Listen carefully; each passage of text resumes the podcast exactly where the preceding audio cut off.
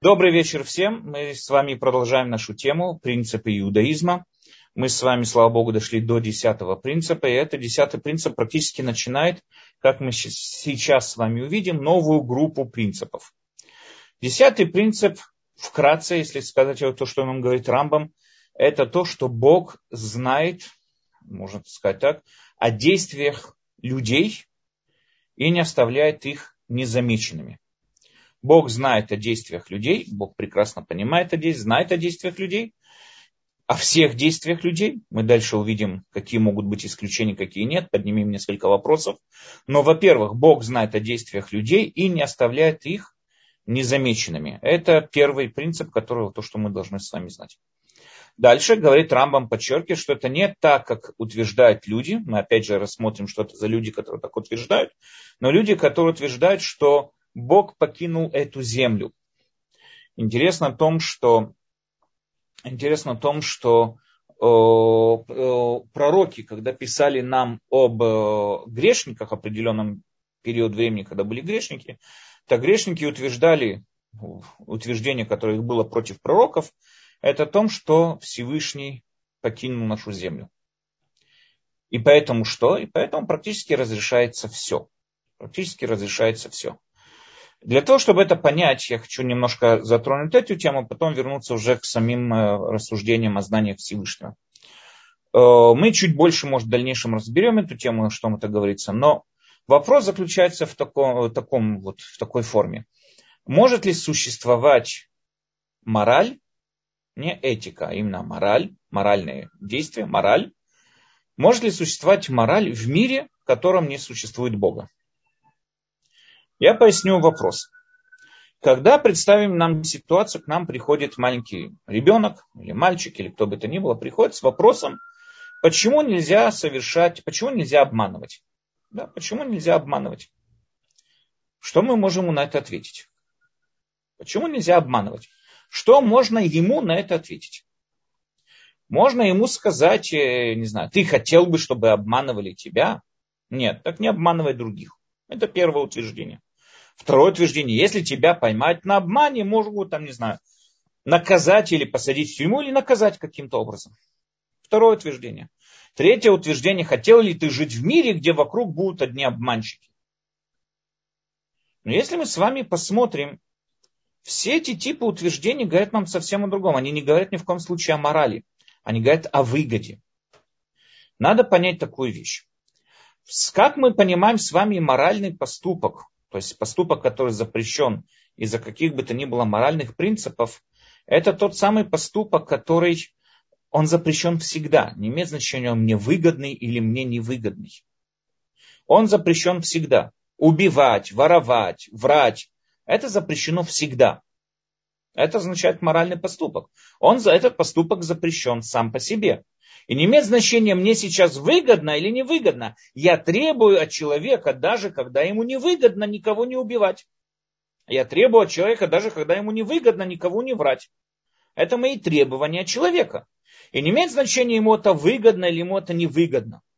Потому что я требую, чтобы он так делал. Но вопрос, как я могу ему объяснить, почему ему надо себя так вести? То есть, могу ли я ему объяснить, почему нельзя совершать тот или иной поступок. Потому что, когда я ему объясняю, я вот хочу подчеркнуть эту вещь, когда я ему объясняю, что тот или иной поступок нельзя совершать, потому что он невыгодный, это означает, что сам по себе поступок он неплохой, он невыгодный. Невыгодно его совершать, но неплохой сам по себе. То есть в той ситуации, в которой он будет выгодный, тогда нету никакой проблемы его, его совершать, его, его совершать. И он, то есть, если мы ходим и объясняем это с помощью выгоды, тебя поймают, хочешь, чтобы тебе врали и так далее, и так далее. Если мы пытаемся объяснить это с этим, с этим вот, э, с этими утверждениями подойти к нему, тогда мы не говорим, что сам поступок плохой, мы говорим, что невыгодно его совершать. Но когда мы говорим о моральных действиях, о моральных поступках, нам понятно, что мы требуем от человека совершать эти поступки даже тогда, когда ему очень невыгодно. Мы требуем от человека говорить нам то, что мы всегда любим, горькую правду больше, чем сладкую ложь. Почему? Почему? Сейчас выгодно сказать сладкую ложь. Почему надо говорить горькую правду? Вопрос такой, может ли в мире атеизма, в мире, в котором не существует Всевышнего, не существует Бога, может ли в этом мире существовать мораль? Мы с вами знаем, что как и Барух Спиноза и разные другие атеисты, включая Канта, пытались как-то вывести какие-то моральные принципы, оторванные от религии, оторванные от Торы. Но вопрос здесь более глубокий. Не откуда мы берем моральные принципы, можем ли мы их взять. Зачем мне вести себя по моральным принципам? Зачем мне себя вести по моральным принципам? Почему, если я не вижу ситуацию, мне не украсть что-то там, не знаю, у э, беспомощного человека? Я вижу, идет какой-то дедушка. Почему мне его не обокрасть? Как можно мне, атеисту, объяснить, почему сам поступок плохой? Допустим, полиция меня не арестует. И, допустим, никто не будет знать, что я такой. И, допустим, там, не знаю, я не пугаюсь такого общества, в котором все будут так воровать. Я, допустим, анархист и не пугаюсь такого общества. Ну, так почему мне сейчас его не, не обворовать, этого дедушку или эту бабушку, или что бы это? Почему? По-простому, как вот то, что я до сих пор вижу, в обществе, которое не придерживается вере Всевышнего, нету никакого смысла в этой морали. Нету никакого объяснения этой морали. Я не говорю, что это общество не моральное. Нет, конечно, это общество моральное, и они живут по определенным принципам морали. Конечно, сто процентов это никто с этим не спорит. И многие неверующие люди, они очень моральные, с этим никто не спорит. Но вопрос, почему? Зачем? Какой смысл? В этом ответа никакого нет. Но если я сейчас ввожу такую функцию, скажем так, да, такой фактор, как Всевышний, и мне спрашивают, почему нельзя обижать слабых, я скажу просто, Бог запретил. Тогда в данной ситуации то запрет Всевышнего делает этот поступок моральным или неморальным.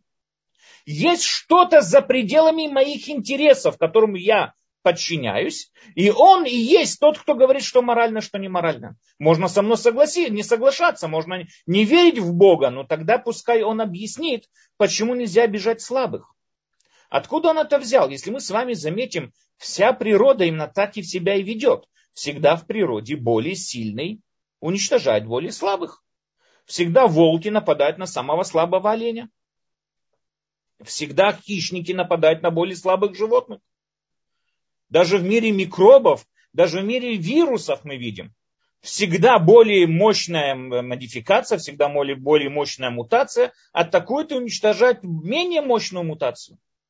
И в мире микробов, и в мире вирусов, в мире всего. В самых мельчайших частицах мира. Почему же мы так не должны себя вести? Почему мы должны проявлять какое-то какую-то заботу о, о, беспомощ... о беспом... ну, заботу о беспомощных людях. Зачем? Какой смысл? Опять же, я подчеркиваю, это не означает, что нету такого в, ате... в атеистическом обществе. Конечно, есть. Но вопрос, зачем? Поэтому говорят пророки простую вещь. Знаете, это очень красиво описывается в беседе между Авраамом и Авимелехом, когда вот описывает нам Тора э, в книге Берешит, что когда Авраам спустился в землю Плештим, и там написано, что вот сказал он Авимелеху, почему он его обманул, сказал, что это его жена, что это его сестра, не его жена. И сказал Авраам, сказал, только богобоязни нету в этом мире, в этом месте, только богобоязни нету в этом месте, и убьют они меня ради моей жены. Что здесь имелось в виду? Имелось в виду очень простая вещь. Человек, которого, который не готов подчинить себя идеи, там, подчинить себя Всевышнему, идеи ему службы, этот человек изначально, изначально э, не готов жить за пределами своих интересов. И если он ведет себя морально, он ведет себя морально все то время, что эта мораль соответствует его интересам. То есть это никогда не является моралью. Это может быть поступки этики, это может быть как правильные поступки для общества, но моралью это не является, потому что как только перестает она для него извести, нести какую-то выгоду, в тот же самый момент он, он совершенно откажется от этого поступка и все. В той земле Эрец Плештим, куда спускался Авраам, там, может быть, и были законы, Вполне, может быть, и была конституция, может быть, какое-то цивилизованное общество существовало, но, но не существовало богобоязни. Так не существовало Бога боязни, приходят мудрецы и говорят, это достаточно, э, приходит Авраам, говорит, извините, Авраам говорит, это достаточно причина, по которой они спокойно могут убить меня ради моей жены. Они найдут, конечно, этому какое-то оправдание, найдут этому оправдание. Они никогда, никогда не придут убить просто, найдут какое-то оправдание, найдут меня виновным в чем-то, но нет границ их амбициям. Почему? Потому что их ничто не ограничивает. Если нет веры в Бога, нету морали. Опять же, может быть моральное поведение, но принципа морали, причинности жить по морали, практически без такого фактора, как Всевышний, этого не существует. Таким образом, люди, которые в грешники, которые вот нам приводят мудрецы, грешники, которые говорили в свое время, Бог покинул эту землю. Нету больше Бога. Бог покинул. То есть нету, что его нет, он занимается своими божественными делами, он покинул нашу землю, Бога больше не существует. На это говорят, на, на это, это, это для чего они это сказали, говорят пророки, почему они это сказали? Потому что они хотели добиться простой цели, они хотели снять с себя все, какие бы то ни были моральные оковы. Если нету Бога, нету морали. Я делаю то, что мне выгодно. Поэтому мы увидим с вами это прямое, это прямое продолжение начальной, начальной, это начальной, э, начального этапа этого принципа где мы с вами сказали, что Бог знает о действиях людей и не оставляет их незамеченными. Давайте разберем этот принцип. Что значит, о ком говорит, во-первых, да, о ком говорит сам этот принцип? Этот принцип, Бог знает о действиях людей, не оставляет их незамеченными. Этот принцип говорит нам о Боге. Если этот принцип говорит нам о Боге, как мы с вами уже проходили первую группу принципов, которые нам говорили о Боге. Если вы помните, там первый, второй, третий, четвертый и так далее, эти принципы говорили нам о самом Боге, включая пятый принцип, что ему надо служить и поклоняться. То есть первый, второй, третий, четвертый формировали в нашем сознании, что такое Бог. Мы сказали, что Бог, Он всемогущий, Он нераздельный, Он единый и так далее, и так далее. Все, что мы с вами говорили в тех принципах, Он нематериальный, Он независим от каких бы то ни было условий и так далее, и так далее. Ну, тогда там и надо было вписать это, что Его абсолютность, Его вот это совершенство, Его абсолютность включает в себя абсолютное совершенное знание.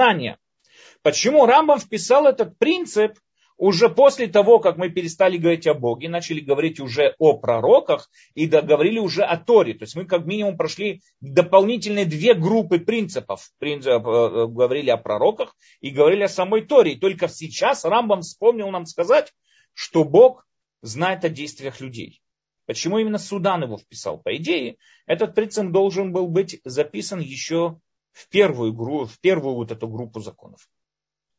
Второе, почему Рамбам подчеркивает, что Бог знает о действиях людей. Только людей. Он не знает о действиях там животных. Он не знает, что происходит э, с миром растений. Только о людях знает Бог. Все остальные, все остальные сущности от него скрыты, он их не знает. Как мы с вами увидим, это очень тяжело сказать такую вещь. Почему тогда Рамбам подчеркивает, что Бог знает о действиях людей? Что, чем он хотел здесь подчеркнуть? Дальше, когда мы с вами говорим, что Бог знает о действиях людей, многие сомневаются, что именно здесь имелось в виду в Рамбаме. Имелось в виду, что он знает сугубо о действиях людей, или также понимает, знает, ну, скажем так, знает их мыслях. Читает ли он их мысли, не знаю, знает ли он их мысли, понимает ли он их мысли. Или только действие, когда у человека встал и что-то проявил и так далее. Да, и последний вопрос, который в общем, да, надо разобрать, что такое вообще, что это означает Бог знает, что такое знание по отношению к Всевышнему. Я подчеркну этот вопрос э, для того, чтобы ну, под, э, более подробно попытаюсь его разъяснить. Смотрите, у человека существует две, скажем так, э, человек находится в двух ситуациях. Или он знает, или он не знает. Допустим, я встретил на улице и вам сказал какую-то информацию, которую до сих пор вы ее не знали. Я вам сказал, что, не знаю, там столица России Москва. Вы не знали. Вы думали, что столица России там какой-то другой город. Я пришел, он говорит, нет, столица России Москва. И доказал, и все, и вы убедились в этом. Ну, хорошо. До этого вы не знали, сейчас вы знаете. Можно ли сказать о том, что Бог, когда Он знает, это то же самое, как и наше знание? То есть он был в ситуации, в моменте, когда что-то не знал, и сейчас вдруг он о чем-то узнал. Нет, такого быть не может. Но если такого быть не может, так и прийти и сказать, что Бог что-то знает, надо тоже подчеркнуть, что это не то самое знание, которое вдруг перед ним что-то открылось. Что же тогда означает знание Бога? Что значит Бог знает? Мы сейчас с вами затронем очень непростую тему. Вполне может быть, что ее придется разобрать еще и на следующем уроке тоже, потому что сама по себе тема очень непростая, но я попытаюсь ее как можно, попытаюсь ее как можно просто ее и доступно ее объяснить.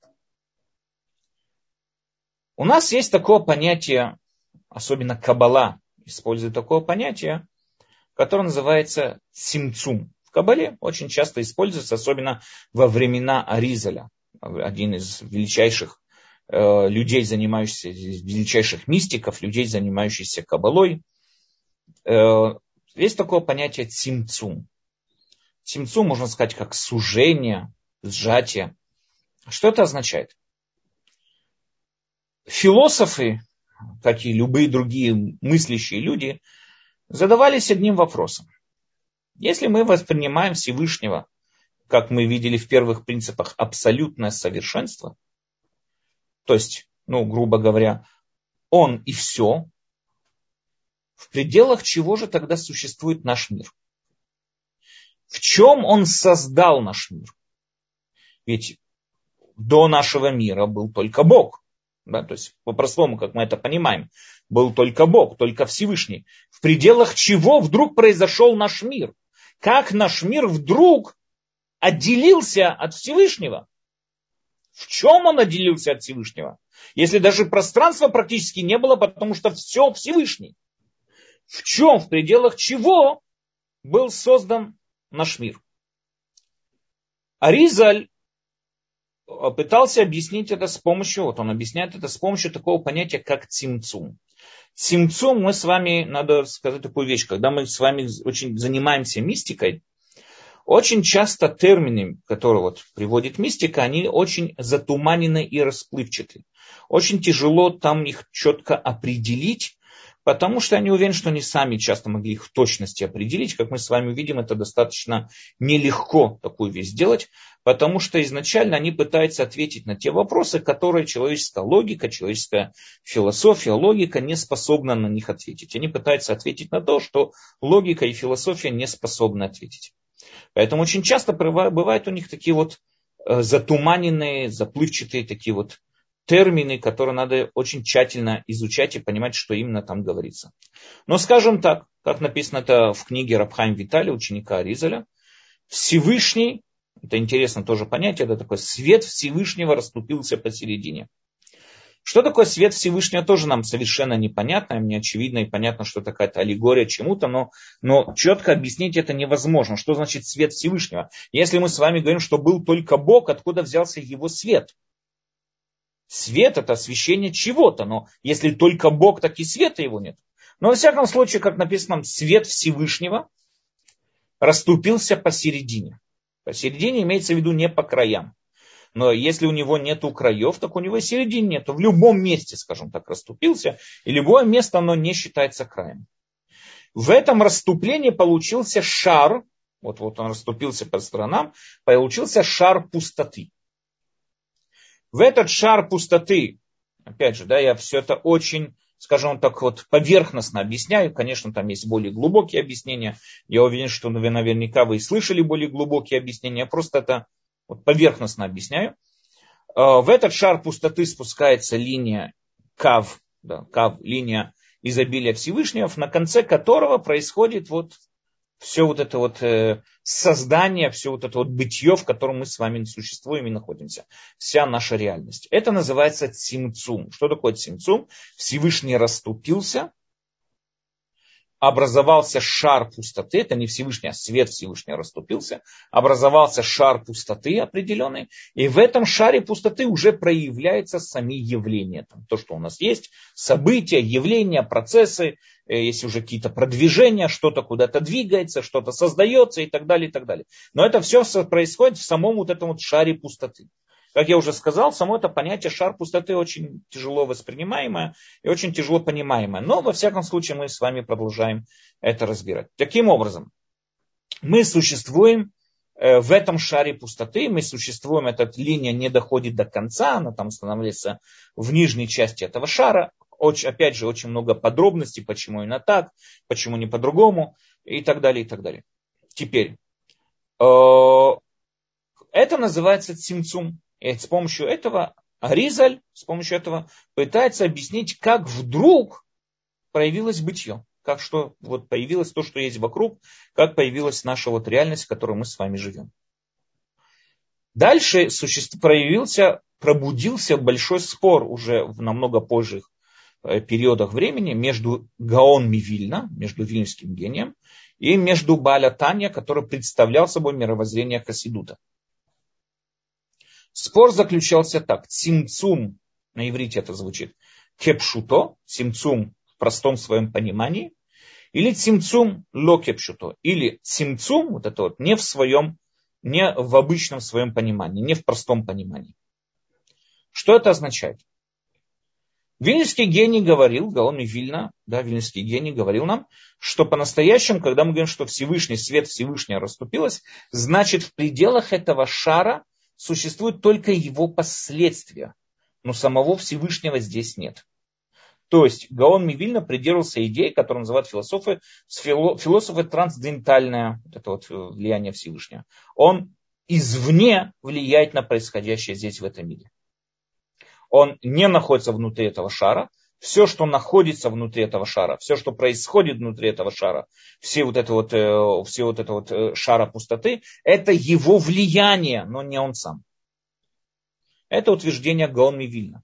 То есть называется цимцум кепшуто. Цимцум в своем простом понимании, как он есть. Всевышний реально сократился. Не то, что сократился, а сузил свое влияние по отношению к этому шару, скажем так. Это, знаете, можно привести аналогию. Вот мы с вами видим, как Майк Тайсон дерется с какой-то, не знаю, с каким-то ребенком, да, самый такой мощный человек, там, не знаю, чемпион мира, я не знаю, кто сегодня чемпион мира в тяжелом весе, но там такой, в свое время был самый сильный человек такой в боксе. И мы видим, как он играется с ребенком, его немножко ударил, и ребенок его ударил, и Майк Тайсон откатился на спину. И мы говорим, это все, на что способен чемпион мира в тяжелом весе. Его вон семилетний ребенок толкнул, и он упал. Ответ, конечно, нет. Но сейчас, во время игры, Майк Тайсон сжимает свои силы. Он, он скажем, ограничивает свои способности. Потому что иначе он бы убил этого ребенка одним ударом, без вопроса. Сейчас он просто ограничивает свои способности, чтобы, не дай бог, не нанести какой-то вред этому ребенку. Но это не означает, что если мы придем и будем задирать Майк Тайсона, нам не, не, нас не ударит как следует. Ответ просто, что он сейчас сжимает свои силы, он сейчас как бы э, более, э, да, как бы меньше проявляет свою мощь для той цели, чтобы вот заниматься, чтобы была возможность э, заниматься ребенком и вот играться с ними и так далее. То же самое, можно сказать, и происходит здесь. Когда мы говорим, что Всевышний расступился в шаре пустоты, естественно, что он мог этого не делать, но сейчас по отношению к этому шару он специально разошелся, чтобы произошло какое-то бытие внутри вот этого шара пустоты. Это мнение вильнюсского гимна, Гаон Вильна. Баля Тани, опять же, можем вкратце говорить мнение хасидов, хасидское мнение, говорит, что нет, цимцум локет шуто. Цимцум не по-простому, не в простом своем понимании. То есть, по-настоящему Всевышний никуда не расходился. Они приходят с утверждением, как такое можно сказать, что есть где-то место, где Всевышнего нет. Нет. По-настоящему весь этот шар тоже заполнен Всевышним. По-настоящему все, что в этом шаре существует, это тоже Всевышнее. Это все вокруг нас Бог. Вопрос, где Бог, это смешной вопрос. Все вокруг нас Бог. Все вокруг нас Бог. Шкаф, который рядом со мной Бог, стул, на котором я сижу Бог, воздух, который я дышу Бог, мысли мои, голова моя, все Бог компьютер, за которым я сижу, Бог. То же самое тот компьютер, за которым вы сидите, Бог. Нас окружает э, все, что есть вокруг, это есть Бог. Рассказываю, что когда Бальтания был уже при смерти, когда Бальтания умирал, он скрывался от, не помню, там, или от Наполеона, или уже от царской власти. Он скрывался в каком-то амбаре, умирая в каком-то амбаре в деревне. И умирая, вот он показал своим, не помню, там, кому-то из своих хасидов, показал на вот это вот бревно, которое держит, да, вот эта балка, которая держит крышу амбала, амбара. Он его спросил, что это такое? Тот ему смотрит, говорит, это бревно. Говорит, нет, это Бог. Он не имел в виду, что именно это Бог. Он хотел подчеркнуть, до какой степени мы должны жить с мыслью, проник, проник, проникнуться этой идеей, что вокруг нас все, что вокруг нас это Бог. Таким образом, то, что мы говорим цимцум, они говорят, это всего лишь аналогия, это всего лишь притча, чтобы нам было более легко это воспринять. Но по-настоящему Бог никуда не расходился, и мы есть Бог, и все, что вокруг нас происходит, это Бог, везде, во всем один Бог. Окей. Таким образом получается этот спор, и надо сказать, что этот спор в свое время расколол еврейское общество на две части. Были общества, которые были за общины, которые шли за вильнюсским гением, были общины, которые шли за хасидским мнением. И практически на этой почве Гаон Мивильна не готов был встретиться с Балятаня, считая его апикорусом. Он считал его человеком, отрицающим там, Всевышнего и так далее, тем, что Балятани говорил, что все вокруг один Бог. То есть мы понимаем, что это коренной спор. Но давайте попытаемся с вами проанализировать два этих мнения. Опять же, давайте начнем с мнения вильнюсского гения. Окей? Оно более простое в понимании, поэтому давайте попробуем начнем, начать с него. У нас был вопрос, как такое может быть, что где-то есть пустота, скажем так, в которой нет Бога. Ведь это полностью отрицает в нашем понимании абсолютность Всевышнего. Это полностью отрицает абсолютность Всевышнего. Как тогда может быть такая идея, что где-то Бога нет? Но как нам на этот вопрос отвечает в Вильна? Что, ну, беря, беря Аризалей, понимая его дословно, что он говорит? Что Всевышний, свет Всевышнего разошелся по стороне, получился какой-то шар пустоты. Но это отвечает нам на вопрос, разве этот шар пустоты не ограничивает абсолют Всевышнего? Если мы можем прийти и сказать, что где-то в каком-то месте Всевышнего нету, так это уже не абсолютность. Это уже какое-то ограничение в пространстве. Не то, что он где-то не находит, а есть какое-то пространство, где Бога нету. Как на это, как на это отвечает ответ Вильнюсского гения? Практически никак. Он просто повторил это одними и теми же словами, я иначе не понимаю. Не знаю, может кто-то да понимает, но я не понимаю, как мне на этот вопрос отвечает Вильнюсский гений. Он просто взял эту же проблему и объяснил ее более мистическими словами, и я не знаю, я, я не понял, я не понимаю. Но если я могу и не понимать сам, как отвечает мне Вильнюсский гений на вопрос, хасидов я вообще не понимаю. Еще раз, когда мы говорим с вами, что нету ничего отдаленного от Бога и все везде вокруг один Бог, нас это может привести к двум пониманиям. Первое понимание, что за пределы, что кроме нашей реальности больше ничего нету. Наша реальность это и есть Бог, и за ее пределами больше ничего не существует и нету. То есть природа и законы физики это и есть Бог. Наш мир это и есть Бог. За его пределами больше ничего нету. Это Спиноза. Это Барух Спиноза, который был известный первый задипломированный такой атеист, который это, это то же самое и говорил. Что такое Бог? Это природа. Бог это физика, Бог это природа, это гармония которым управляется весь этот мир. Это и есть Бог. То есть за пределами этого мира, тот, кто управляет этим миром, нету такого. Это первое понятие. Конечно, сто процентов хасиды не это имели в виду. Баля Таня сто процентов не это, не это имел в виду, потому что это полное отрицание Бога. Что тогда они да имели в виду? Они имели в виду сказать, что все вокруг один Бог, и имеется в виду, что нету даже нашей реальности, нету ничего. Есть только один Бог.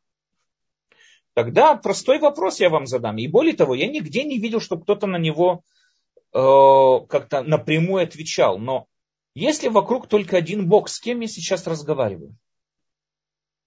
Я Бог, разговариваю с вами тоже Бог, то есть Бог сам с собой разговаривает. Опять же, вдумайтесь в слова. Все вокруг один Бог. Что значит один Бог? Мое сознание.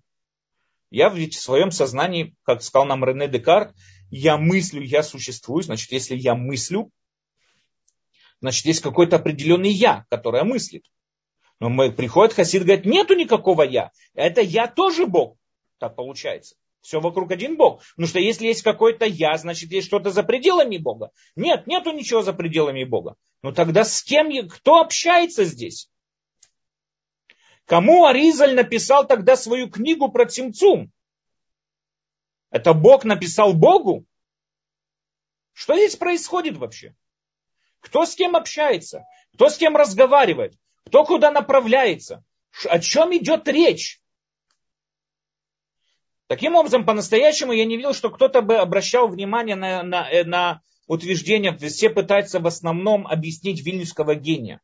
Но в моих глазах я намного больше не понимаю именно идею хасидов, которые говорят нам цимцум локе пшуто, цимцум не в простом понимании, вот это вот ограничение Всевышнего не в простом понимании, имеется в виду, что Всевышний себя не ограничивал. Это нам кажется, что он себя ограничил. Это определенная иллюзия, созданная для нас, чтобы у нас был выбор. Но кто такие мы? Для кого? Для нас. Это сам Всевышний для самого себя создал какую-то иллюзию. Такой смысл. Поэтому идея Хасидута мне вообще изначально совершенно непонятна. Если вильнюсский гений я хотя бы могу пересказать и понять, о чем он говорит, и только задать вопрос, ну что он мне ответил, но идея Хасидута вообще мне никак я вообще не понимаю, о чем они говорят. Но еще более тяжелая проблема. Есть книга, одна величайшая, скажем так, книга по Кабале, по мистике, называется Нефе Шахайм. Ее написал ученик вильнюсского гения, Рабхайм Воложенер. Рабхайм из города Воложен. Теперь надо понять такую вещь отношение Рабхайма к вильнюсскому гению, это было не просто как отношение, знаете, кто-то, который приходит слушать его лекции. Всю свою Тору, все свое сознание он получил от вильнюсского гения. У него практически нет иудаизма за пределами того, что его учил вильнюсский гений. Нефеша Хайм, мы как, мы как минимум требовали от него, чтобы в данном споре он принял позицию своего великого равина. Но на наше удивление Нефеш Ахайм говорит не так. Нефеш Ахайм принимает сторону Хасидута.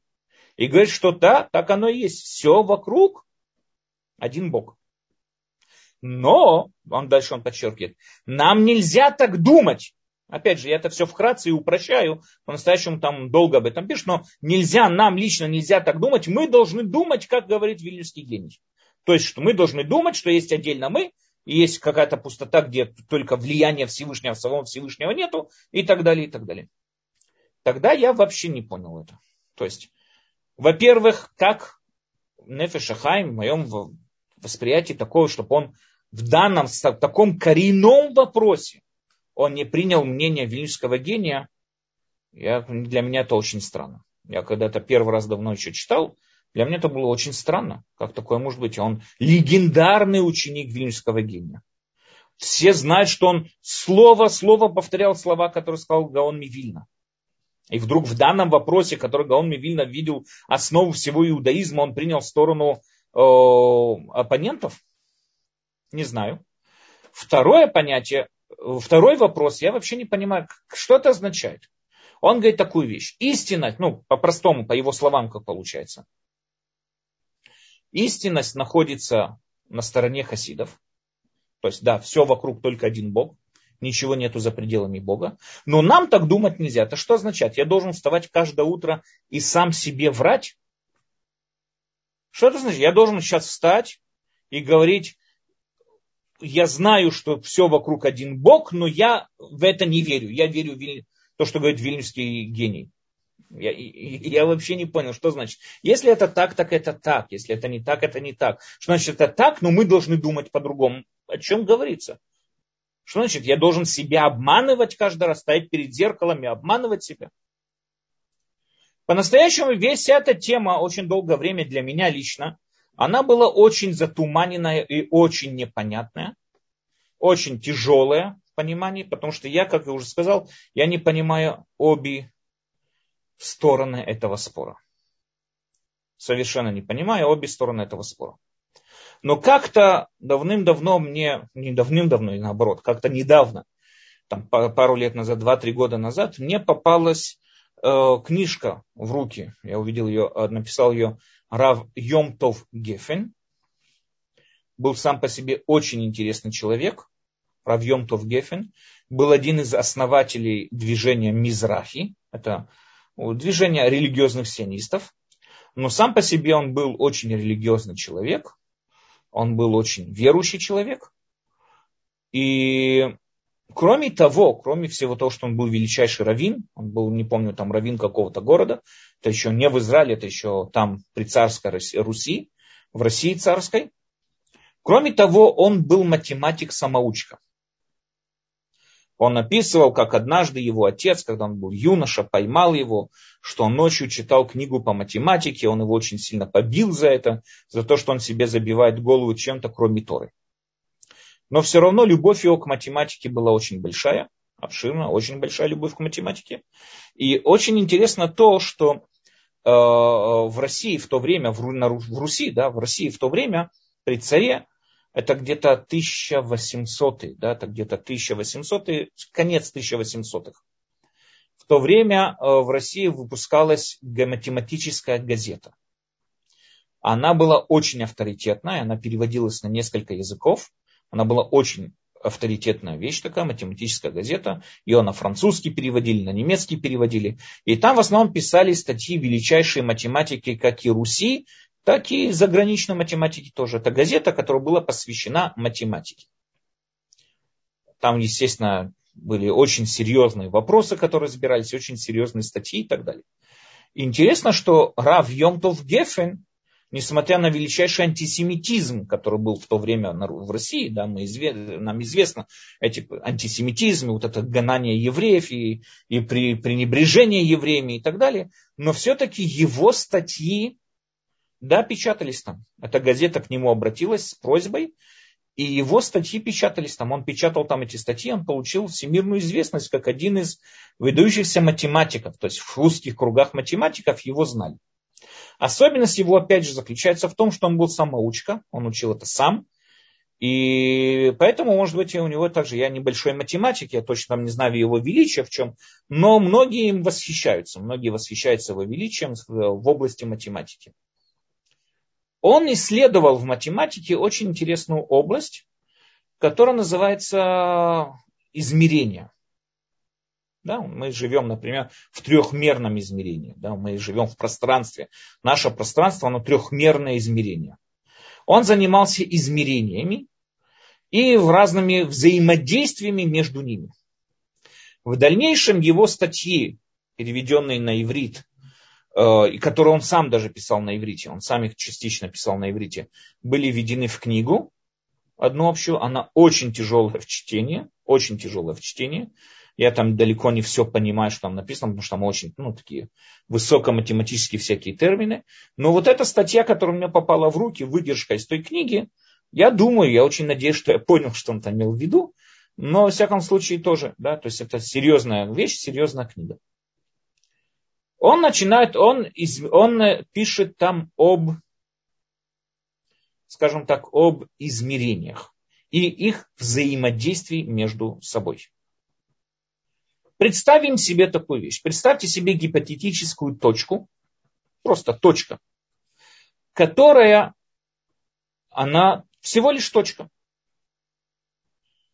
не в нашу точку, которую мы рисуем на листе бумаги, потому что наша точка, которую мы рисуем, она уже трехмерная, у нее уже есть определенные размеры, как и длины, так и ширины, так и высоты, она уже какая-то трехмерная. Но представьте себе гипотетическую точку, которая вообще не измерена, то есть идея точки. Идея. Идея точки.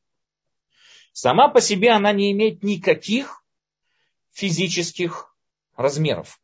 Она не имеет никаких физических вычислений, чтобы ее можно было вычислить.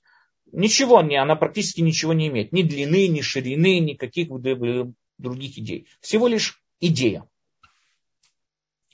Представьте себе вторую такую точку.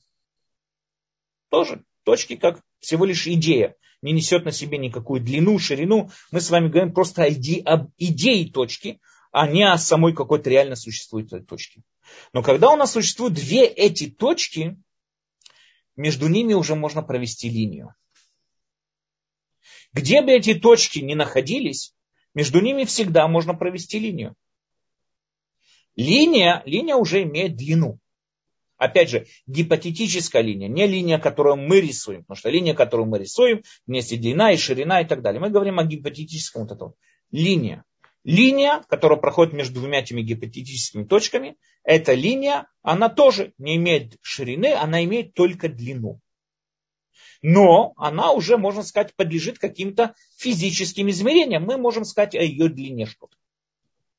Мы ее уже можем измерить. Это можно сказать так, называется первое измерение. Измерение длины. Опять же, теперь представим себе, что мы параллельно этой линии, не параллельно, а э, пересекаем эту линию, да, пересекаем другой линией. Еще одну линию, которая пересекает эту линию. У нас уже получается не просто, не просто получается какая-то э, линия, просто длина, у нас уже получается ширина. У нас уже есть длина, как одна линия, и линия, которая пересекает так или так, или так, как бы мы ее не дорисовали, но у нас уже получается ширина. Длина и ширина. То есть у нас получилась площадь. Площадь, имеющая длину и ширину, это уже двухмерное измерение. Двухмерное измерение. Теперь надо пояснить в двухмерном измерении, когда мы смотрим вот эту вот, э, линию по отношению к площади, линия это не нулевая площадь. Линия это совсем другая реальность.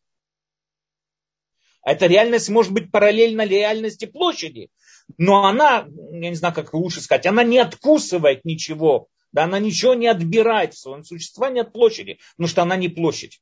Она не нулевая площадь, она вообще не площадь. Это совсем другая реальность. Поэтому у нас есть первое измерение. Первая реальность это линия, вторая это площадь.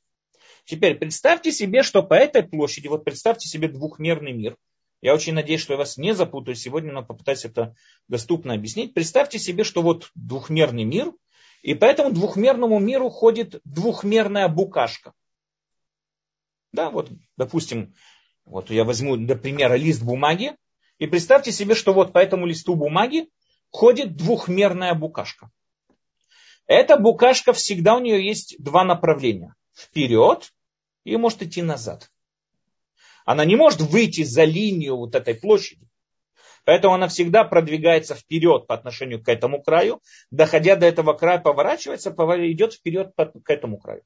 То есть ее движение всегда вперед-назад по отношению ее направления она идет туда, может также идти задним ходом назад.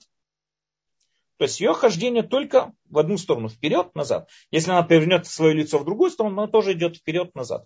Поэтому, когда букашка, опять же, извините, да, находится вот здесь, на этой части листа, я надеюсь, что всем видно это, на этой части листа, продвигаясь сюда, я могу сказать, она продвигается вперед. Когда она, находясь здесь, идет задним ходом назад, я могу сказать, что она отступает назад, она идет назад. Вперед, назад. Это второе измерение. Теперь, что такое третье измерение? Третье измерение, когда мы добавляем высоту. То есть получается определенная емкость. Мы добавляем высоту, и тем самым образом мы создаем совсем новую реальность. Мы создаем емкость. Теперь давайте вернемся к этой букашке. Представьте себе, что опять же эта букашка ходит по листу бумаги, или вперед, как я сказал, или назад. А я сейчас сделал из этого листа бумаги, согнул его в кольцо. Трехмерное пространство. Теперь что? По моему, с моей точки зрения ничего практически не изменилось. Но с точки зрения букашки изменилось все. Почему? Потому что она сейчас не продвигается ни вперед и назад. Продвигаясь вперед, она также продвигается назад. Okay? Продвигаясь вперед, она также идет сзади к тому месту, к которому она начала свой круг. Продвигаясь с точки зрения букашки, она никуда не продвигается. Она двигается, да, она ходит, она двигается, но она не продвигается. Мы не можем сказать, что, допустим, вот представьте себе муха на мече, мы не можем сказать, что она куда-то идет вперед. Там на круглом, вот этом, на шаре нету вперед и назад. Если мы нарисуем какую-то точку и будем ориентироваться на этой точке, мы можем сказать вперед и назад. Но не рисуя этой точки, в этом определении шара никакого продвижения ни вперед и назад нету. Букашка одновременно продвигается и вперед, и назад.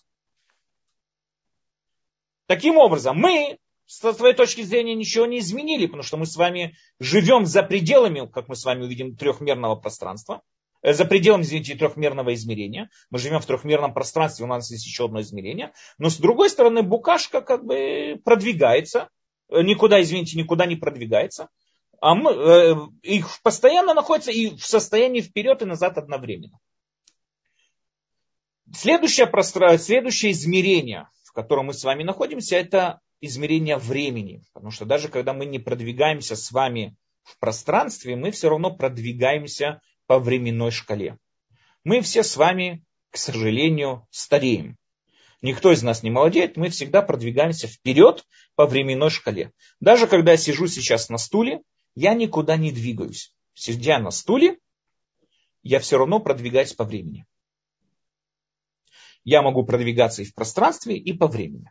Время это, опять же, линия, допустим, идущая вверх, допустим, не знаю куда, но идущая куда-то, мы не можем сказать куда, но идет куда-то время, и мы продвигаемся по времени, даже если мы никуда не двигаемся. Сущность, которая находится за пределами четвертого пространства, она способна взять это время и загнуть его в кольцо. Так же, как мы создали с двухмерным пространством, согнули в кольцо площадь, и у нас получилось трехмерное пространство, тот, кто заходит, находится за пределами времени, что означает за пределами времени? Означает то, что он видит время, как то самое вот это вот кольцо, в котором и начало, и конец соединяются вместе. Поэтому с его точки зрения мы сейчас находимся с вами в 2000 2022 году, и также находимся в 2096 году, и также находимся в 2000 каком бы то ни было году. И также находимся во времена первого человека.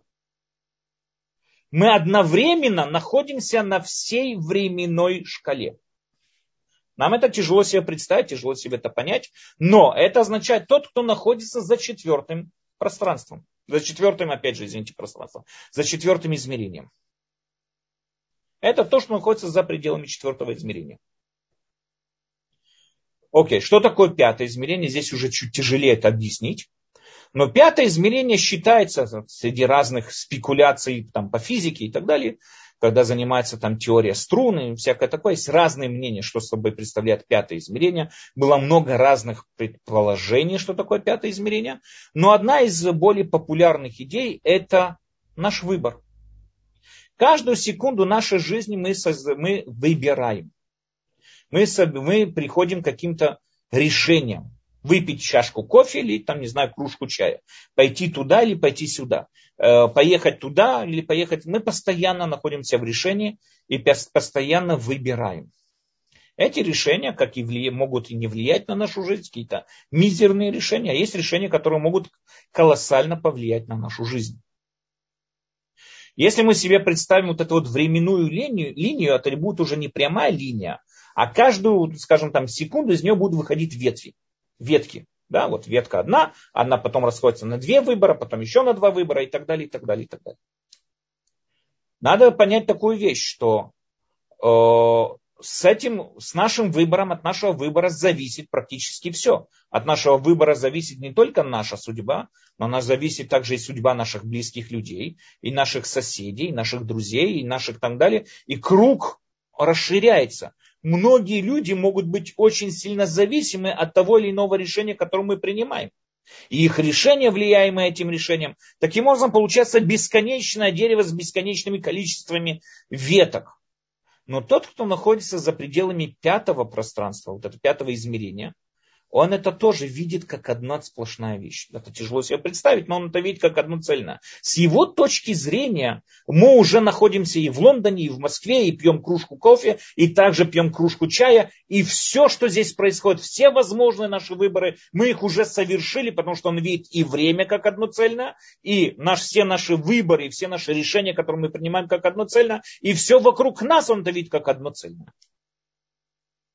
Это сущность, которая находится за пределами пятого измерения.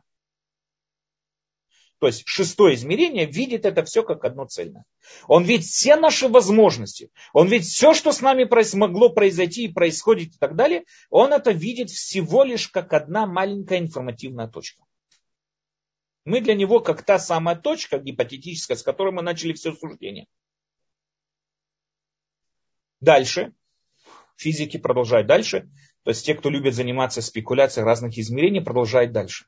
Говорят, если мы всего лишь маленькая гипотетическая точка, представьте себе еще одна такая точка, в которой тоже есть параллельная вселенная, есть параллельные люди, есть параллельно все, что вам происходит, но там, допустим, совсем другие законы физики, законы природы. Допустим, мы себе представим линейку между двумя точками, где, допустим, сила гравитации 0 и сила гравитации на 100%, мы находимся где-то, допустим, посередине. Но между нами и вот этими двумя концами бесконечно количество там разных э, реальностей, которые могут происходить, и в них там совершенно разные, э, совершенно разные силы гравитации, совершенно разное поведение людей, совершенно разные выборы, и все бесконечные выборы, бесконечное время, и так далее, и так далее, и так далее. Потом также мы можем провести параллельную линию, которая, опять же, не параллельно пересекающую линию, та линия, которая пересекает. И мы скажем, допустим, скорость света. Допустим, там представим себе реальность, где скорость света ноль, то есть вообще никуда не двигается, фотоны никуда не переходят и никуда не двигаются. И источка света, допустим, там на все 100%, ну, на все 100% ошалела скорость и так далее, мы где-то находимся посередине. И то же самое, между нами проходит бесконечное количество всех возможностей скорости света, в которых тоже происходят все те виды изменений, все то виды, все, что происходит и так далее, и так далее. Тот, кто находится за пределами этих реальностей, он опять же, это все замыкается вместе для него и становится одной маленькой гипотетической точкой, которая практически не существует. Она существует как идея. Это считается уже десятое измерение с точки зрения, скажем, десятого измерения, все виды возможностей законов природы, все виды возможностей нашего выбора, все виды возможностей нашего времени, нашего пространства, все существует всего лишь как маленькая гипотетическая точка. Но Всевышний, он не просто видит эту точку или постигает эту точку, он является причиной этой точки. А Всевышний, так как он причина этой точки, познающий себя, он тем самым образом познает все, все последствия своего бытия. А последствия его бытия это есть вот эта вот гипотетическая, для него гипотетическая точка, в которой в конце концов находимся мы. Таким образом, получается очень интересная вещь. Так как линия не отбирает ничего у площади, Потому что линия, опять же, гипотетическая линия, это не нулевая площадь. Это вообще ничто. Это параллельная реальность, которая существует. То же самое и мы, находясь в трехмерной реальности, мы параллельная реальность площади, параллельная реальность линии, и все остальные вот эти вот виды измерения, они параллельны реальности нам, которые параллельно существуют Всевышнему, как для него это всего лишь одна маленькая гипотетическая точка, да, всего лишь точка, информационная точка, не больше. И тем самым образом от него она ничего не отбирает. И получается здесь очень интересная вещь. Я опять же надеюсь, что я никого не запутал. Если будут вопросы, обращайтесь. Я просто пытаюсь это вложиться в время и объяснить. Мы сейчас с вами объясняем просто остроту самого вопроса, с которым мы начали этот урок. Но во всяком случае, мы с вами говорим такую вещь.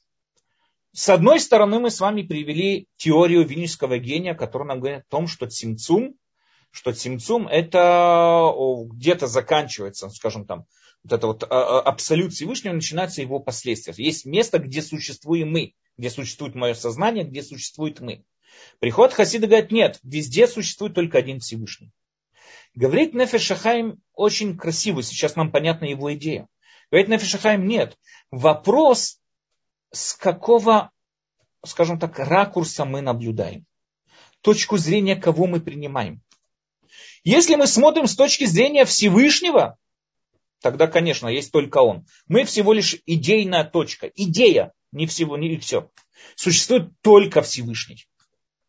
И все. Но если мы смотрим со своей точки зрения, смотря со своей точки зрения, мы понимаем, что есть и мы. Мы существующие. То есть вполне может быть, что существуют две реали, которые ни в коем случае не отбирают ничего одна от другой. И вопрос, с какого ракурса мы должны смотреть на происходящее, на происходящее в этом мире как мы должны принимать и, понимать и принимать этот мир. Хасиды, ну, Баля Таня, я имею в виду, да, хасиды, приходят к тому, что говорят, мы должны смотреть на этот мир глазами Всевышнего, понимая, что ничего, кроме Всевышнего, нет. Вильнинский гений говорит, нет, это истина, как объясняет его Нефешхайм. Это, конечно, это истина, он с этим согласен, в этом нет спора. Но если мы так будем относиться к миру, тогда это приводит к очень многим абсурдным и разным большим проблемным видам поведения. Одна из проблем, например, которую вот Вильнюсский гений видел, и Нафешахайм видел в поведении хасидов, не скажу всех, но там определенных, это то, что если мы смотрим на мир через глаза Всевышнего, да, скажем, что все один Бог, тогда нету практически разницы, чем я занимаюсь. Я молюсь, я учу Тору, или я играю на дудочке, или я кувыркаюсь на траве. Если я это делаю ради Бога, я служу Всевышнему. Ведь то же самое, как и это Бог, так и это Бог. Но это проблемно. Мы видим, что Тора от нас требует практические действия. Например, есть очень известный хасидский рассказ, который какой-то неграмотный пастух, э, э, как всегда, как всегда, рассказ, то, что Большем того приснилось, что он делит с кем-то свой уламаба. Я не знаю по этим рассказам, сколько там уламаба остался у Бальшемтова, потому что он практически с каждым евреем делил свой уламаба. Но рассказывается, что он делил, ему приснился сон, что он делил, поделил, э, делит свой уламаба с каким-то пастухом. Он послал своих учеников увидеть, почему и что, что это за пастух такой. И оказалось, что это пастух совершенно безграмотный. Он вообще даже читать и писать не умеет.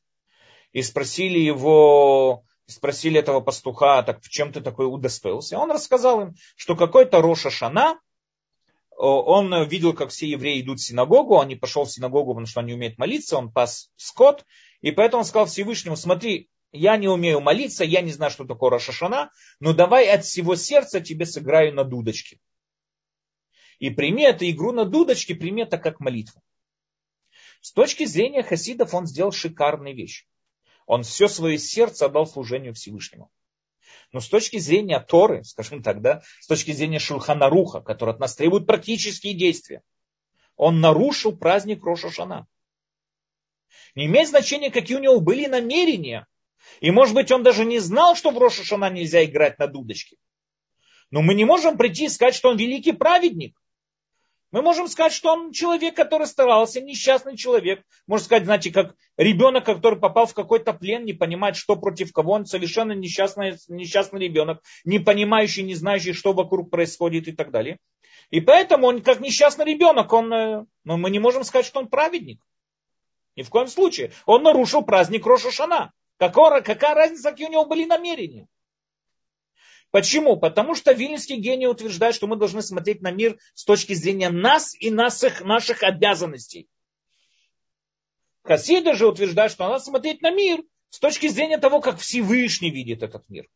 И это вся практически и была война, ну, вот, вот это вот великое там, вот это сопротивление, которое было против хасидов, именно из-за этого мировоззрения, потому что оно всегда вызывало какие-то абсурдные, странные, абсурдные виды поведения, которые не соответствовали Шульханаруху. Нет, Тора не требует от нас нашего намерения. Я хочу там ради Всевышнего, не знаю, смотреть телевизор в субботу. Нет такого, не бывает такого. Требует от нас практику, дело действия. Эта практика должна вызвать у нас правильные ощущения и так далее. Этот подход, говорит Нафишихайм, должен быть таким. То есть, опять же, я должен понимать, что да, есть точка зрения Всевышнего на происходящее в этот мир, и с его точки зрения существует только он.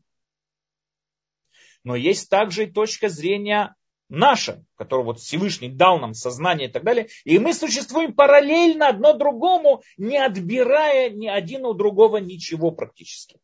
Но здесь, опять же, я хочу подчеркнуть, к чему я все это говорю. Это говорю к тому, что причиной всех этих измерений, которые мы сейчас с вами перечислили, причиной всех этих возможностей, всех этих измерений, всех бесконечного, бесконечного количества вариантов, которые существуют, причина всему этому является Всевышний. Всевышний, чтобы узнать, что кто-то что-то где-то согрешил, ему не нужна подземная, э, подзорная труба, чтобы смотреть куда-то. Ему не надо микроскоп.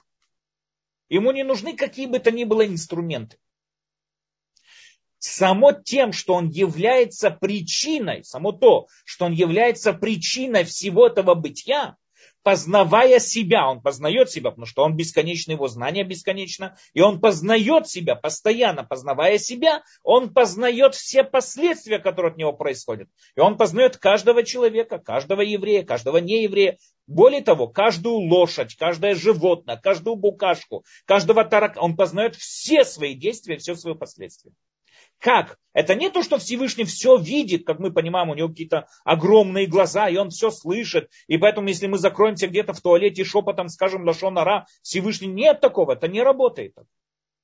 Всевышний является причинностью всего, познавая себя, он познавает все, потому что все, все возможные варианты, все возможные варианты нашего существования, наших выборов перед ним уже существуют, и он является их причиной.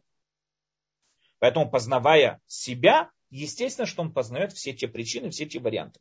Понимая это, понимая это, задается, остается тогда вопрос, почему Рамбам пишет, что Всевышний познает деяния человека? Почему именно человека? Почему Рамбам это подчеркивает? Как мы с вами говорим, знание Всевышнего безграничны, и познавая себя, он познает все, все, все, все виды сущности существующих и все их варианты существования. Почему же только, почему же он подчеркивает Рамбам, что Всевышний э, осознает и понимает деяние человека? Окей, без Раташа мы с вами постараемся ответить на этот вопрос. Мы попытаемся с вами ответить на следующем уроке, без Раташем через неделю. Э, пока что, если есть э, вопросы, пожалуйста. Спасибо огромное, Рав Даниэль, за прекрасный урок. Есть вопросы. Дорогие участники, вы можете поднять виртуальную руку. Тот, кто писал вопросы, я вам включу микрофон. Первый вопрос такой. Если Всевышний все знает о людях, значит, он знает все пути его жизни на каждом шаге выбора. Где тогда свобода выбора? Замечательный вопрос.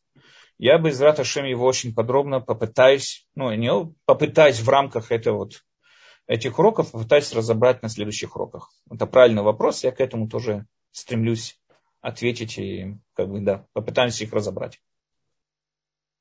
Спасибо, Рав Даниэль. Следующий вопрос, когда вы в начале урока говорили про Авраама, здесь был уточняющий вопрос, то, то что Ира, Ицхак тоже спускался в Эрец Плештим, Габриэль спрашивает. Да, конечно, но именно Авраам сказал, я привел это не просто, что Авраам туда спускался, а то, что Авраам сказал про Эрец Плештим. И Авраам сказал про Эрец Плештим, что там нету богобоязни. Вопрос, что а все остальное есть, так в чем опасность? Цивилизация же есть, законы же есть, конституция есть. Ответ, если нет богобоязни, они могут любой закон, любую конституцию подстроить под себя. Их ничего не останавливает нарушать какие бы то ни было моральные принципы. Спасибо, Рав Даниэль. Татьяна, у вас да. включен микрофон, пожалуйста. Добрый вечер, спасибо большое за очень интересный урок. У меня такой вопрос, может быть, потому что вы говорили о пространствах и э, трехмерном, э, э, двухмерном, трехмерном и так далее. Я хотела спросить, каково э, как бы э, ну, позиция или объяснение черных дыр, где исчезает материя? Я думаю, что это относится к нашему пространству. Правда, там тоже вокруг этого есть много спекуляций. Что собой означает черные дыры, это кроты в параллельную вселенную. Я читал очень много спекуляций в мире физики, о чем там говорится. А почему это спекуляция? Потому что мы ничего о них не знаем практически. Мы с вами говорим о горизонтах событий, где практически меняются полностью все законы физики, где останавливается время, и по теории Эйнштейна, где время останавливается, где все. То есть мы даже понятия не имеем, о чем мы говорим, когда мы говорим с вами о черных дырах. Естественно, что в основном, сколько ни старался Стивен Окинг, но в основном черные дыры для нас неизвестность. Но опять же, они существуют в пределах нашего, скажем так, четырехмерного э, измерения, то есть они тоже там измеряются как-то временем, измеряются как-то пространством, но что собой не означает, это закон физикам, астрофизикам. Это не знаю. Я не знаю, знают ли они сами, что это собой означает. Что, сколько там теорий есть, что в каждом конце каждой черной дыры есть белая дыра. Это портал в параллельную вселенную, которая существует. И, и очень много теорий, но практически мы ничего не знаем о них. Понятно. Мне, я думала, может быть, вы хотели бы или смогли бы порассуждать на эту тему. Но вы, вы так и сделали. С удовольствием, конечно, но не в рамках этого урока. Спасибо. Спасибо большое. Спасибо вам, Татьяна. Следующий вопрос интересуется Наоми. Наше пространство, оно конечное или бесконечное? Э, или человечество как в кольце? Очень хороший вопрос. Опять же, относится к теме э, относится к теме современной науки. В основном мы считаем, сегодня современная наука считает, что пространство бесконечное, но где и как и тоже очень много разных спекуляций идет на эту тему, что это означает бесконечное пространство, существует ли оно внутри какого-то другого пространства, как это происходит, это само расширение, где мы, что мы. Предполагают сегодня, что, опять же, это пространство, оно находится похоже на шар, который постоянно надувается бесконечным образом. И, опять же, все это спекуляции, очень много теорий есть на эту тему. А почему это спекуляция? Потому что у никого нет никаких доказательств. Мы с вами говорим о теме, которые никогда не соприкасались с нашим опытом, и мы просто можем э, о них догадываться, и что бы это ни было, не говорить, но это никак не связано, нету никаких доказательств. Очень много спекуляций, очень много теорий. Само понятие да, пространства расширяется. Расширяется во что? То есть есть какое-то другое пространство в те пределы, которое оно расширяется. Это единственное пространство, которое оно... Не знаю. Спасибо, Рав Даниэль. Следующий вопрос э, с телеканала YouTube. Толдот. Э, может, Бог не познает себя, а вспоминает себя в малом, в точке? Нет, Бог, он э, не познает, у него нет состояния малым или большим. И он не вспоминает себя, а именно познает себя, потому что постоянно от него происходит новое бытие, то есть постоянно новые события, они происходят из-за его существования. Все эти новые события, постоянно он познает их не тем, что следит за ними как, через какие-то приборы, а тем, не то, что он следит за ними через какие-то приборы, а тем, что познает себя и познает тем самым все свои последствия. Не просто вспоминать. Вспоминание это что-то, что было в прошлом. Мы не можем сказать по отношению к Богу, что было в прошлом, потому что само понятие время это последствия его бытия, как мы с вами сказали. Время всего лишь четырех, э, четвер, четвертое измерение. А мы с вами говорим о Боге, который за пределами всех возможных видов измерений, и поэтому там воспоминания это не очень правильно, как бы сказать, о Всевышнем. Снова вспоминаем прошлое. Рав Даниэль, следующий вопрос спрашивает, есть ли упоминание о пространстве в Торе? По мнению этого автора этой книги, Йом Тов Гефен, он таким образом пытается объяснить такие понятия, как пророчество, такие понятия. У него там очень много теологии с этим связано. И поэтому я думаю, что одна из причин, почему все-таки ему дали разрешение печататься, а, опять же, да, в антисемитской России, дали ему возможность печататься в этих газетах, потому что я думаю, что многим э, ну, православным попам эта идея понравилась, потому что тем самым образом он объяснял очень много и с помощью этих теорий пространства, измерения, он очень много, изме... он очень много объяснял, очень много э, как бы совпадало с религией тоже. Поэтому я уверен, что если бы мы его спросили, конечно, он там э, найдет любые источники в пророке и так и подставит их под это и так далее. Но надо понять такую вещь, что изначально собой представляет Тора. Тора представляет собой наши обязанности перед Всевышним. Тора это не энциклопедия, которая написана все о всем живом, это не энциклопедия, где написано о всех видах животных и о всех видах растений и так далее. Нет.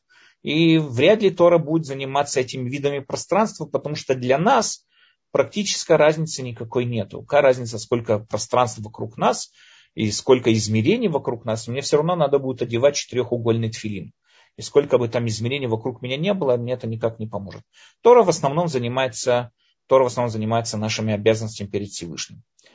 Э, теперь опять же, да, я думаю, что Йомтов Гефен, он наверняка объяснил бы очень много из пророков, подставил бы под свою теорию. Спасибо, Рав Даниэль. Далее Эстер пишет. Возможно, это можно сравнить с устной письменной Торой, то есть написано Айн Тахатайн. А, то есть письменная Тора говорит, что чувствовать надо, как будто тебе выбили глаз, что не имеется в виду практики, а, что это то, что говорит устная Тора, как бы в таком случае выплатить ущерб. Тоже, также и здесь знать, что Всевышний везде – это как письменная Тора, на практике же нам э, с этими даны Аллахот для выполнения. Может быть, вполне. Может быть, вполне. Можно философствовать, можно взять эту идею во многие отрасли своей жизни, и вполне можно также это объяснить тоже. Далее интересуется наше пространство. Оно так, это уже было. Следующий вопрос. А, Марина пишет, у меня нет сегодня вопросов, но хотела бы выразить огромную благодарность Раву Даниэлю за этот урок. Для меня это всегда была очень сложная и даже мучительная тема. Спасибо за такие актуальные и важные идеи. Огромное спасибо Марине. И очень жаль, что нет вопроса, потому что всегда ее вопросы очень правильные и очень хорошие. Надеюсь, что в следующем уроку будет какой-то вопрос подготовленный. Да. Конечно, тоже надеюсь. Спасибо, Марина. Рита, пожалуйста, вам включен микрофон, можно говорить.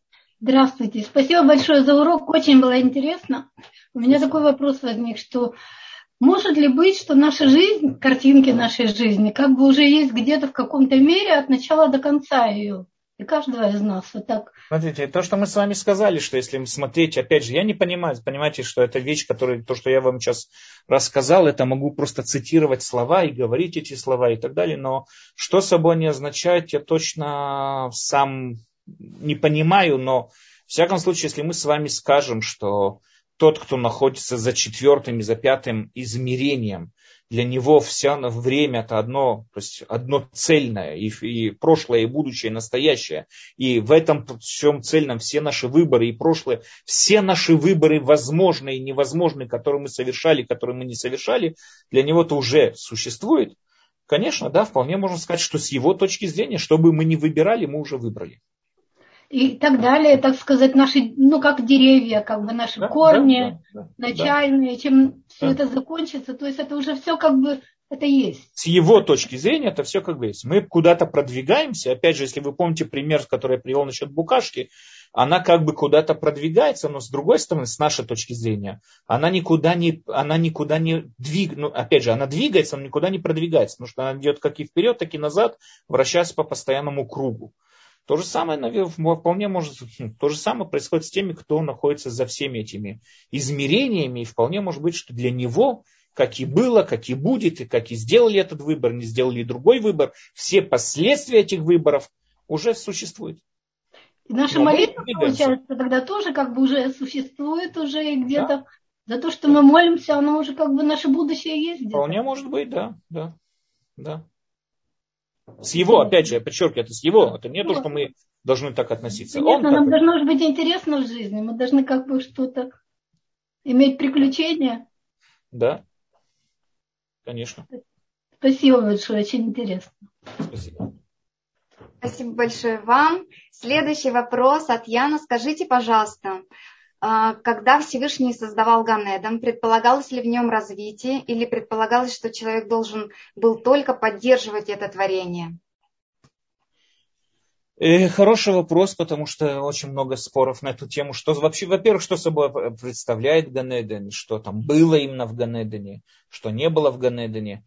И по-простому, как написано в Торе, что первый человек должен был сохранять, опять же, по тексту Тора, да, первый человек должен был сохранять то состояние Ганедена, в котором он находился. Но вопрос, что собой означает Ганеден, это очень большая тема, это очень обширная тема.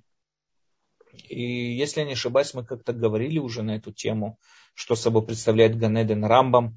И мы же как-то уже, по-моему, на одних из уроках мы эту тему уже как-то разбирали. Я не помню. По идее разбирали, потому что мы ее затрагивали. Да, и что собой означает Ганеден, и как Рамбам видит, что такое Ганеден. Естественно, что весь этот рассказ, приводимый в Торе, Рамбам видит это как аллегория какая-то, и, и который мы должны учить очень глубокие идеи. И, опять же, это не в рамках, которые я могу что-то здесь объяснить. Но по-простому, если взять простой стих Торы, написано, что первый человек был создан для того, чтобы сохранять и обслуживать. Или абдав, или шамра. То есть сохранять и обслуживать. Я когда-то помню, давным-давно еще мальчиком читал в одной из русских газет, читал э, публициста одного русского, это было вот в 90-х годах, когда приехал. Он был э, профессор по литературе, если не ошибаюсь, в Советском Союзе. Когда вот сюда приехал, он с гордостью, как он писал, подметал улицы города Хулон. То есть он очень любил Израиль, и он с гордостью подметал улицы Хулон. И также он дальше поднялся по карьерной лестнице, стал садовником этого города, то есть ухаживал за клумбами. И когда его спросили, чем он занимается, его знакомый встретил, говорит, чем ты занимаешься? Он сказал, я занимаюсь самой древней профессией в мире. Тот выкатил глаза с удивлением, сказал, я садовник. Первый человек, он был садовник. Написано, что он должен был сохранять и соблюдать и следить за Ганедовским садом. И поэтому, как я понимаю, ответ на вопрос, да, он должен был сохранять его в той форме, в которой он существует. Можно спросить, извините, э, в продолжение да. этого вопроса, почему практически во всех переводах, э, переводах и на русский язык, и на голландский вместо сохранять и обслуживать и служить как бы э, творению, почти во всех переводах господствовать, э, покорять ее. Нет, нет, это вы говорите о другом, вы говорите о первой главе. У да. нас о повести первого человека переводится в двух главах. Первая глава mm. говорит, что Всевышний создал человека для того, чтобы покорять и управлять рыбами и животными. Вторая глава начинается с рассказа про Ганедин. И там написано, что человек поместил Всевышний человека в Ганедин, ле абдав или шамра, сохранять и, и обслуживать Ганедин. То есть mm-hmm. это, это вторая повесть. Во второй повести, то есть есть первая повесть, это первая глава, где описано все создание мира, и она заканчивается созданием первого человека. И там написано в той в первой главе, что он создан для того, чтобы покорять все возможное. А второе, а вторая глава там как раз говорит о том, что именно вот сохранять и соблюдать. Проверьте тот перевод, там, наверное, да, будет... да, да. То есть для нас это как бы идеальный мир и будущее, и стремление к будущему миру. Что собой означает Ганеден? Да, это идеальный мир, который нам надо понять, что это означает идеальный мир. С точки зрения Рамбама это чисто вида мышления. То есть это как правильно соображать, это мыслительный аппарат. Но опять же, отдельная тема, это целая философия. Я могу сейчас до трех часов ночи вам долго объяснять, что это означает, но мне жалко Тиферет, ей тоже спать надо. А. Спасибо. Э, сейчас у нас две поднятые руки. Э, Фаина и Ян. Ян, вот, который задал вопрос. Э, пожалуйста, Ян, давайте, может, у вас есть какое-то дополнение? Вы первый. Алло, да, слышно? Да, отлично. А, да, большое спасибо за лекцию, большое спасибо за ответ. А, хотелось бы вот а, дополнительно спросить вот что. Вот в русском переводе э, Торы, который я пользуюсь, потому что я не владею ивритом, там везде написано «хранить и возделывать» вернее, а, возделывать и хранить именно в такой последовательности. Хотелось бы узнать вот слово «возделывать», а, как будет на иврите, какой корень этого слова, и само слово «возделывание» предполагает ли а, наличие творения, предполагает ли динамику, предполагает это, ли это, развитие? это больше ухаживать, возделывать имеется в виду использовать, использовать. Возделать, то есть как мы сделаем, там сажать деревья, выращивать плоды, и так далее, и так далее. Это имеется в виду. Или шамра следить за ним. То есть, опять же, я перевожу это с иврита, не знаю, как это звучит на русском. Ле абдав или шамра. Имеется в виду именно, может, наверное, более точный перевод это именно возделывать, чем, чем обслуживать, наверное, возделывать, но имеется в виду больше обслуживать.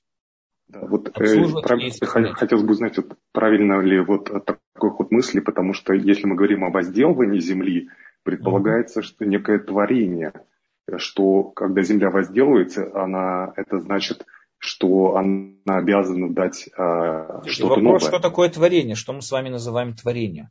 Э, да. Э, творение если... в основном подразумевается что-то из ничего. То есть сотворить это что-то. Мы сегодня очень часто используем это слово творение в обычном, как бы, там, не знаю, сапожник сотворил сапоги. Но это неправильно. Сапожник собрал, сапожник сделал, сапожник выпилил, спилил, посадил, все что угодно. Но сотворить в основном понятие творения относится к чему-то из ничего, что-то из ничего. Поэтому именно Всевышнего мы называем Творец, потому что он что-то сотворил. Когда человек был помещен в Ганеден, так земля от этого Ганедена, что бы это ни было Ганеден, да, если возьмем самый простой вот текст Торы, земля этого Ганедена, зерна, которые у него были, плоды, которые он пересаживал, сажал и так далее, они уже существовали. Поэтому ничего нового не сотворил. Он породил, ну, можно скажем так, он э, ухаживал и использовал этот Ганеден по, по своему назначению, это да. Но сотворять он ничего не сотворил. Да, спасибо большое за ответ. И вот и я прошу прощения, что задаю несколько вопросов. Вот буквально короткий очень вопрос. А, вот а, написано, что Творец создал человека из праха земного. Можно ли а, вот эти слова а, использовать как аргумент, все-таки прах а, э, из земли, а, что Ганеден есть нечто материальное, поскольку там была земля, а земля как бы она материальна. Спасибо. Э, смотрите, э, есть, если я не ошибаюсь, когда-то давал э, урок на тему Пурим. И там мы разбирали с вами, по-моему, про Пурим. Мы разбирали там про то, что собой представляет Амалек. И мы там очень подробно разбирали две вот эти вот повести о создании человека, что собой означает то, что он создан из праха земного. Я не знаю, сколько с меня брали там, не знаю, в Купат-Холиме Э, в, поликли, в аптеке израильской брали проверку крови, песок оттуда не сыпался. Поэтому я не знаю, что означает я создан из праха земного. Я там на том уроке пытался объяснить, что собой это означает, прах земной, что это собой означает и в чем разница между первой повестью и второй. Опять же, в рамках этого урока я не могу сейчас, вот в рамках вопросов и ответов долго об этом объяснить, но я вам рекомендую посмотреть, наверное, есть, надо спросить Эферет, наверное, на ютубе есть этот урок про Пурим, и посмотрите там, мы пытались, мы как бы подробно разобрали там эту тему. Я рекомендую вам посмотреть э, тот урок. Хорошо, благодарю. С удовольствием. Спасибо большое вам. Ну, скоро уже приближается Пурим. Я думаю, что нужно будет тоже дать э, новый урок. Посмотрим. Спасибо большое. Фаина, пожалуйста, у вас включен микрофон. Здравствуйте, у меня такой вопрос. Скажите, пожалуйста, в чем заключается смысл существования человека с точки зрения вот этой геометрической теории? Мы живем, мы ошибаемся, мы куда-то движемся, или это как броуновское движение? Ну, то есть у нас есть какой-то выбор. Мы должны, да, смотрите. Цель, да, есть. И еще второй вопросик, извините. Угу. После смерти душа выходит из этого пространства, которое почти не ощущается Господь Бог, или она тоже остается в этом шаре? Смотрите, э, скажем так, э, первый вопрос, я уже забыл первый, потому что начал отвечать на второй. Какой смысл? смысл а, да. Э, смысл человека, скажем так, как, как мы можем понимать ради какой любой объект, он существует из материи. Ну, опять же, я очень вкратце это объясняю, потому что мы долго разбирали эти темы на прошлых уроках, я очень вкратце это объясню. Все существует из материи, формы, которой эта материя стремится, то есть потенциал, заложенный в этой материи, и цель, ради которой это, этот потенциал существует. У любой вещи есть, допустим, возьмем с вами пример человека, вот ответим на, на вопрос. Материя человека, это, как сказал до этого Ян, это прах земной, как написано в Торе, что бы это ни означало, это его материя. Форма человека, это его сознание и разум. А ради какой цели? Постижения Всевышнего. Теперь мы можем познавать цель, ради какой цели сделан тот или иной объект, мы можем распознавать по его потенциалу. Человеческий потенциал – это познавание именно форм, не только самого материи, а именно познания самих форм, и тем самым образом способен познать форму всех форм, и тем самым образом он максимально реализует свой потенциал. В этом и заключается его продвижение вперед, приближение к Всевышнему, познание Всевышнего и так далее. После, опять же, все его познание, все то время, что он живой, оно ограничено, потому что мы видим, э, слышим, используем наше чувство э, обоняния, которые очень ограничены вот этим трех, вот этим четырехмерным миром, в котором мы с вами живем. И поэтому все то время, что мы живы, мы находимся в пределах этого четырехмерного э, измерения. Одно из пониманий, как также объяснил Йомтов Гефен, одно из пониманий Улам Аба, это когда сознание выходит за пределы вот этого четырехмерного ограниченного пространства и находится в совсем других измерениях. И тем самым образом познавание Всевышнего происходит в совсем другой форме, и приближение совсем по-другому, и мы воспринимаем всю реальность совсем по-другому. Да, то есть это поэтому выходит за рамки этих, этих видов э, четырехмерного измерения. Да, это и есть понятие уламаба. Спасибо. Спасибо большое. Спасибо, Фаина. Рав Даниэль, есть четыре вопроса. Пожалуйста, у меня время есть. Все то Хорошо. время, что вы... Ну, вас и еще, извините, если можно, если меня еще не выключили. Нет, нет, конечно. Вы еще здесь. Фаин, пожалуйста. В процессе ответа. Я... Ну, как бы здесь можно сказать, что форма переходит в содержание. Мы выполняем те заповеди, которые формальные, которые нам дал Всевышний, и в результате это меняется, ну, меняется состояние, духовное состояние. Форма переходит в содержание. Форма, да, форма, конечно, это и есть весь смысл выполнения мицвод. Форма это сущность. Что такое форма? Это не геометрическая форма. Ну форма ну, да. это сущность. И наша сущность реализуется с помощью выполнения мицвод. Когда мы выполняем мицвод, мы а, совершенствуем свою форму и доводим ее до вот, совершенство и так далее, и так далее, да.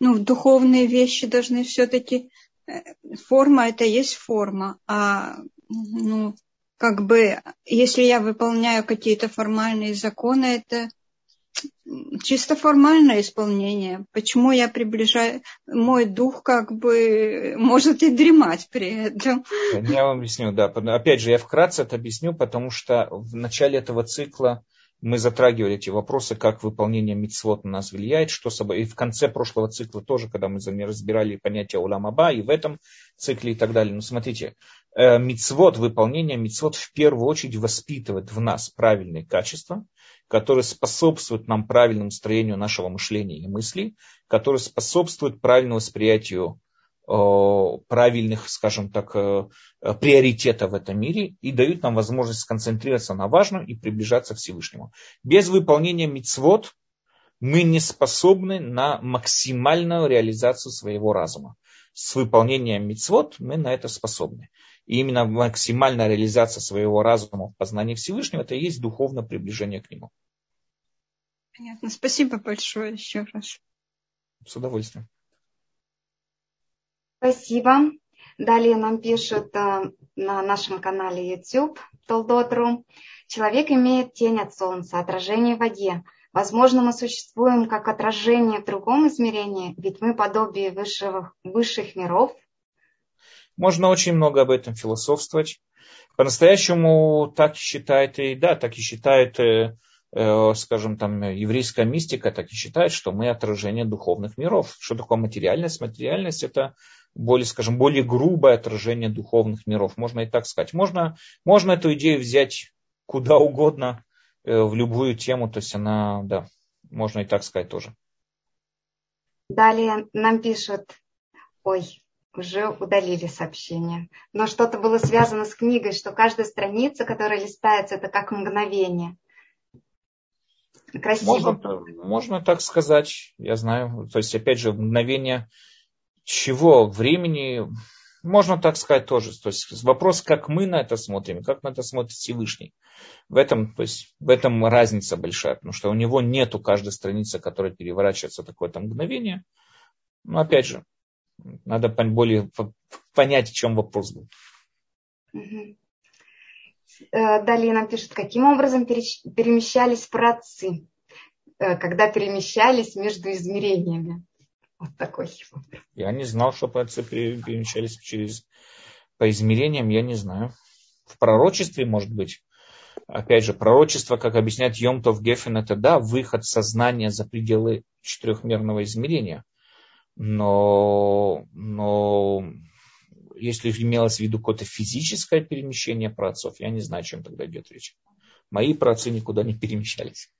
Хорошо. Но опять же, с точки зрения сознания, вполне может быть, да. Это и есть пророчество. Спасибо, Рав Даниэль. И последний вопрос, как и обещали, четвертый. Сказано, что все во власти небес, кроме, кроме трепета перед небесами. Скажите, трепет а, тоже есть в проекции или это новое творение самого человека? Опять же, это замечательный вопрос, мы его разберем, когда будем говорить о свободе выбора, но вкратце, чтобы э, мы вкратце сказать, имеется в виду о свободе выбора человека. Э, как возможна свобода выбора человека при абсолютном знании Всевышнего и так далее. Это без рата мы попытаемся на следующем уроке разобрать эту тему. Но в основном идет речь о том, что в основном идет речь о том, что человек, у него э, э, у него есть абсолютная свобода выбора. И это то, что имеется в виду, что трепет это как именно как свобода выбора. То есть бояться Бога, решение бояться Бога, выполнять или не нарушать тот запрет или выполнять ту митцву, это в руках человека. Все остальное, то есть все рамки законов природы, в которых действует человек, от него не зависит. Зависит от детерминизма, от процессов природы и так далее, и так далее но его решение, как себя повести в данном вопросе, это уже зависимо от, это уже зависимо от самого человека, это есть абсолютно свобода выбора.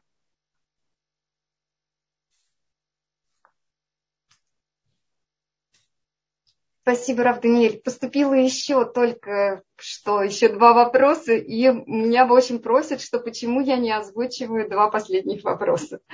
Пожалуйста. Друзья мои, я сказала последних четыре вопроса. Ну хорошо, извините, пожалуйста, Рав Даниэль. С удовольствием, нет На, проблем. Так, есть а, вопрос про коронавирус. Mm-hmm. Коронавирус, посланный на людей, он послан в связи с народом э, Израиль или связан с поведением всего человечества? Смотрите, мы, есть две вещи. Есть вещи, которые происходят в, в процессе этого мира. Как они происходят? Есть другой вопрос, что мы должны учить из происходящего в этом мире. Коронавирус, как и любая другая эпидемия, как и другие любые вирусы, существуют в рамках того мира, в котором мы с вами существуем. Рамки закона природы, которыми Всевышний управляет этим миром. В рамках этих законов природы мы с вами знаем, существовало и оспы, и туберкулезы, и чума, и тиф, и все другие прелести заболеваний, которые мы с вами знаем, они существовали из, из веков в века, и эпидемии были постоянно, потому что вирус существует параллельно тому, что существуют и живые клетки. Они существуют параллельно одни другому. И поэтому вирус это есть, это реальность, в которой мы с вами живем. Это первая вещь. Так Всевышний управляет миром. Он управляет миром тем, что есть такие вот законы природы, в которых существуют вирусы. И это совершенно нормальное явление, как бы нас это ни злило. Вопрос другой. Что мы можем из этого учить? Ну что, у нас есть два вопроса, две, скажем, сферы, в которых мы находимся. Первая сфера это то, что происходит в реальном объективном мире. Я уверен, что коронавирус был бы, даже если бы представим себе, что не было вообще людей, но COVID-19 как вирус, вполне может быть, он, он существовал бы и, не знаю, там и летал бы в, на, в нашем воздухе, не знаю, что бы это с ним было. Но, в всяком случае, он существует сам по себе независимо, есть люди или нет. Ну, в рамках законов природы, конечно, он продолжает существовать и так далее. Вопрос другой, что мы должны из этого учить? Потому что нам говорят мудрецы, что любое явление, любое событие, которое происходит, оно должно пробуждать нас. Например, нам говорят мудрецы такую вещь. Почему громы, гром, да, почему гром и молнии существуют? Чтобы э, внедрить в наши сердца трепет перед небесами. Я знаю, что гром и молния это из-за того, что там отрицательные ионы, положительные ионы, там все вот эти вот законы физики, которые выпускают вот это вот э, скопище энергии, которое накапливает, ну, все, что там происходит. Из-за этого, из-за того, чтобы мне внедрить и сознание, нет, конечно нет. Оно, молнии, громы и молнии происходят также на других планетах, где людей не существует. Поэтому прийти и сказать, что ради этого, конечно, нет. Но вопрос, что я должен в этом видеть, как я должен понимать эту ситуацию, в которой я вот сейчас вижу молнию, гром и молния, я должен пробудиться. То есть, когда происходит какое-то такое событие, оно должно для нас быть как будильник, который нас должно пробудить. Не имеет значения, мы евреи, не евреи. Конечно, евреи должны более тщательно к этому относиться, потому что они верят в единого Бога и приняли на себя обязанность выполнять его заповеди. Другие народы к ним меньше, меньше требований, скажем.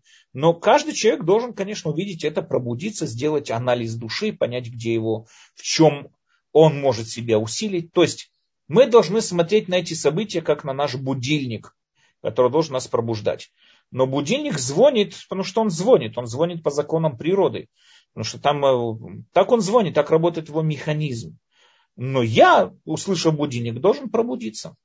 То же самое по отношению к коронавирусу и к разным другим явлениям. Конечно, в этот раз коронавирус, он более нас затрагивает, потому что мы переживаем это, и мы сейчас живем в пределах этого. Но по-настоящему были эпидемии, которые были намного более плачевны для человечества, и так далее, и так далее. И, и они существовали, потому что существовали. Но мы должны были из этого вывести ту или иную мораль. Окей, надеюсь, я доступно это объяснил. Да, спасибо, Рав Даниэли. Последний вопрос. Мысль, мысль, мысль же тоже творится из ничего, как и фантазия. Это очень хороший вопрос. Он относится тоже больше, скажем, к выбору. Это, смотрите, уже больше трех тысяч лет, как люди ломают свою голову над психофизической проблемой. То, что называется психофизическая проблема. Э, это одна из сильнейших, крупнейших проблем, которые существуют в философии. Опять же, это нету места, э, ну, нету времени сейчас в пределах вопросов и ответов объяснить эту проблему, что она собой представляет.